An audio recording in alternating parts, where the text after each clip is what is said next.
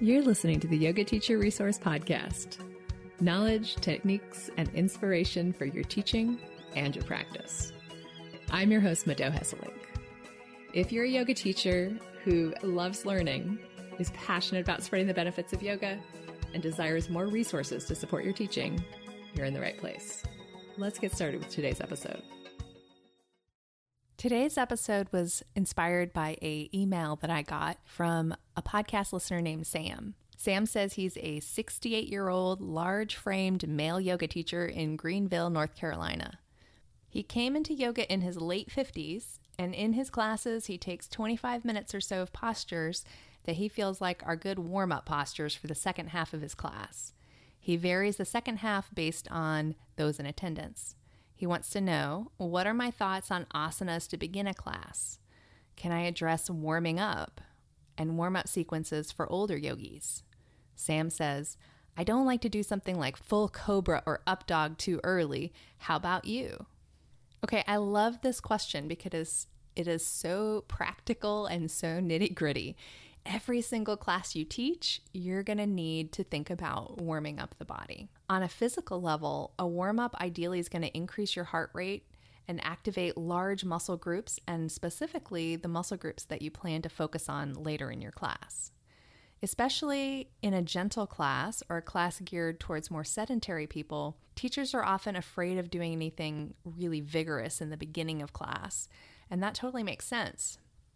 At the same time, I think your students are going to have a better experience with the rest of class if you get their heart rates up a little bit, if you challenge them a little bit towards the beginning in a simple way. Warm ups aren't always at the very beginning. Sometimes we will meditate first or do a centering. And if your students are able to drop into a focused place without needing to move first, then that's really wonderful. On the other hand, if you teach a population that struggles with silence and stillness, you might consider moving your centering to after warm ups or even just saving it for the end of class. Whether you include a centering before your warm ups or not, plan on simple, dynamic movement as the first physical part of your class. These should be movements that every single person in the room will feel comfortable and successful doing. Generally, you want to think of one neutral position, such as standing or lying down or hands and knees that you will move in and out of for part or all of your warm ups. Starting out lying on the back is really wonderful for gentle classes as the floor mostly supports the spine and it also makes it really easy to take breaks. Starting on hands and knees offers more options for engaging the core. And starting standing has the advantage of being easier to do really big movements that elevate the heart rate. I also sometimes start and end my warm ups from the prone position of lying on your belly. I think of this as being advanced though, because you need more body awareness to stay safe. So I usually do this just for classes where the students have more experience. Now, you can, of course, choose more than one position to do warm ups from. There's lots of reasons why you might want to do some of your warm ups from standing and some from hands and knees. And it's just going to depend on how much time you want to spend and also the level of comfort of your students in changing those positions. So, for example, in a gentle class or a class with more older people, like Sam teaches, you might not want to invest the amount of time that it takes to transition from lying on your back to standing, especially if you have a lot of other things planned for later in class. And speaking of that, what you do have planned should have a big influence on how you approach your warm ups. In many yoga classes, there's a focus on poses that put multiple joints into their end range of motion and often even using leverage. For most people, for most bodies in the Western world, these are very complicated shapes to perform skillfully. And these include even poses that are taught in beginner classes like triangle, warrior one, and twisted lunge. These I think of as being quite biomechanically advanced. Each student is going to experience each shape differently depending on their body. In these more complicated poses, there's often going to be more than one place of challenge, and that makes it really hard for your students to know where to focus in order to make sure that they have the body awareness to perform these relatively complex poses, it's helpful to dissect what movements the poses are comprised of and present them more simply in a warm up situation. So, Sam asked me about what asanas I think of as warm ups, and often I don't think of asanas. Of course, sometimes there are, but sometimes I think of parts of asanas, portions of asanas. Let's take that lunge twist as an example. If you think about the lunge twist where one elbow is hooked across the thigh of the opposing leg to pull your spine into a deeper twist, your front hip is in flexion, your back hip is in extension, your spine is probably somewhat in flexion, definitely in rotation. So it's not considered to be a particularly difficult pose in yoga, but if your students are not very active, it is asking a lot. In order to warm up for that pose, you might isolate the lunge portion from the twist portion. Have your students do some active reclined spinal twists, like variations of Jathara Parivartanasana, and some active lunges where their spines are more neutral. Then bring them together into that twisted lunge. In many yoga classes, a teacher might include dozens of these relatively complicated poses in their sequence. So it could be daunting to try to dissect each pose in this way and kind of time consuming to warm up for each of them. It might also feel like an exciting challenge. This is very similar to the way that I teach currently. Once you understand the building blocks of the more complicated shapes, they're really built out of simpler shapes. And that perspective makes it a lot easier to figure out where your students are struggling and help them find a version of each exercise that is going to be most appropriate and most helpful for them.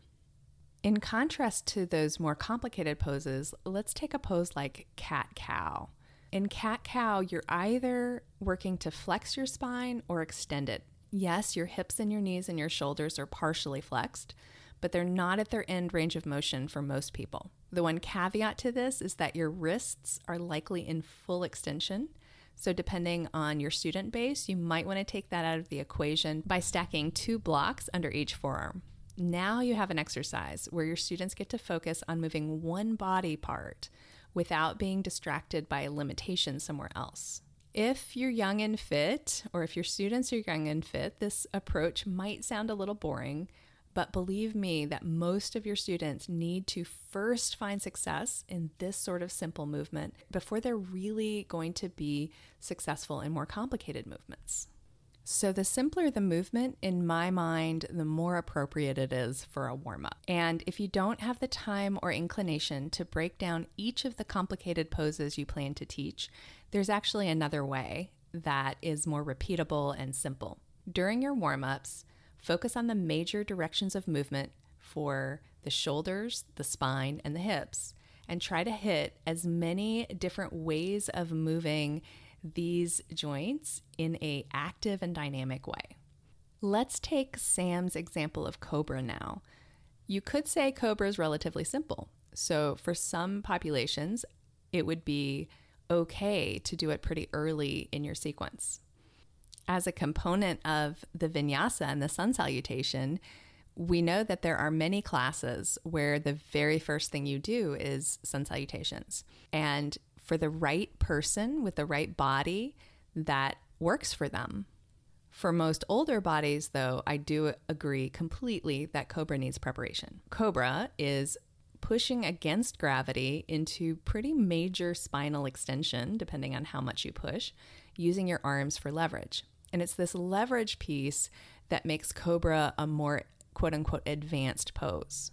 Almost any range of motion that you can get your body into using just your own strength is going to be pretty safe and pretty supported. But when you start bringing leverage into the picture, that's when people don't necessarily have the body awareness, and this is nothing on them. Even a, a very advanced person can't see inside their body to know how much is too much, to know which tissues are getting damaged through repeated pushing into an end range of motion. So, in general, I like to approach poses that involve leverage with a lot of respect and a lot of preparation. You might start standing with some big shoulder movements, reaching your arms overhead, maybe some side stretches.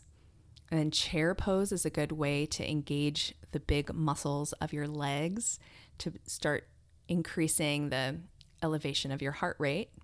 Then you might make your way onto hands and knees to move the spine in and out of extension without leverage in something like cat cow, because this will improve body awareness for cobra. Then you can come all the way down to the floor and do some rounds of cobra without the leverage without the arms. And this is going to require more work from your muscles, which will also have the benefit of continuing to increase blood flow and heart rate. And finally, as they come into Cobra, I would invite them to come in and out several times in rhythm with their breath. Because when you're moving in and out of a pose, you don't have enough time to really push into your end range. So you're really working the mid range in and out first. And then finally, for their final round, I would ask them to hold the pose as long as it feels interesting and beneficial for them so that they can listen to their body's signal to know when to come down and rest. So that might be what I would do for a class of older people or a class of more sedentary people. If I were teaching a class of young dancers, Cobra might be part of the warm up. I would still teach some relatively simple poses with a more neutral spine first. That's my bias and my priority. So that might look like some standing poses, planks, or even push ups and downward facing dog. For this population, Cobra is not their max range of motion. They're using Cobra to warm up for deeper back bends like wheel or king dancer or king pigeon. I hope that's helpful to illustrate how what's a warm up for one person would be almost a peak pose for another person. Best case scenario, warm ups are simple and dynamic. They get your students' heart rate and breathing elevated, and they get people in their bodies, moving and not thinking too much. Think of mostly movements and positions where you use your muscles to get into and hold the pose for warm ups, and not so much leveraged movements where you're pushing against something to pull you deeper. Now, you can push against something like the floor for uh, feedback and support and, and strength, but generally not something where you're pulling yourself into a stretch as a warm up. I also want to put it out there that you could think of your entire class as a progression of warm ups. And this is an especially helpful approach for older adults. This is a very therapeutic approach. If all of your exercises, or maybe most of your exercises, elevate your students' heart rate by engaging muscles in, a, in simple movements, and then pause, use breath to slow it back down, and to introvert for a moment and check in. That is a really lovely rhythm for a class, for a yoga class. I know it's not always easy to visualize depending on how you learn and how your brain works. You might not be able to visualize everything I'm talking about from just listening. Hopefully, you've gotten some ideas and some concepts from this.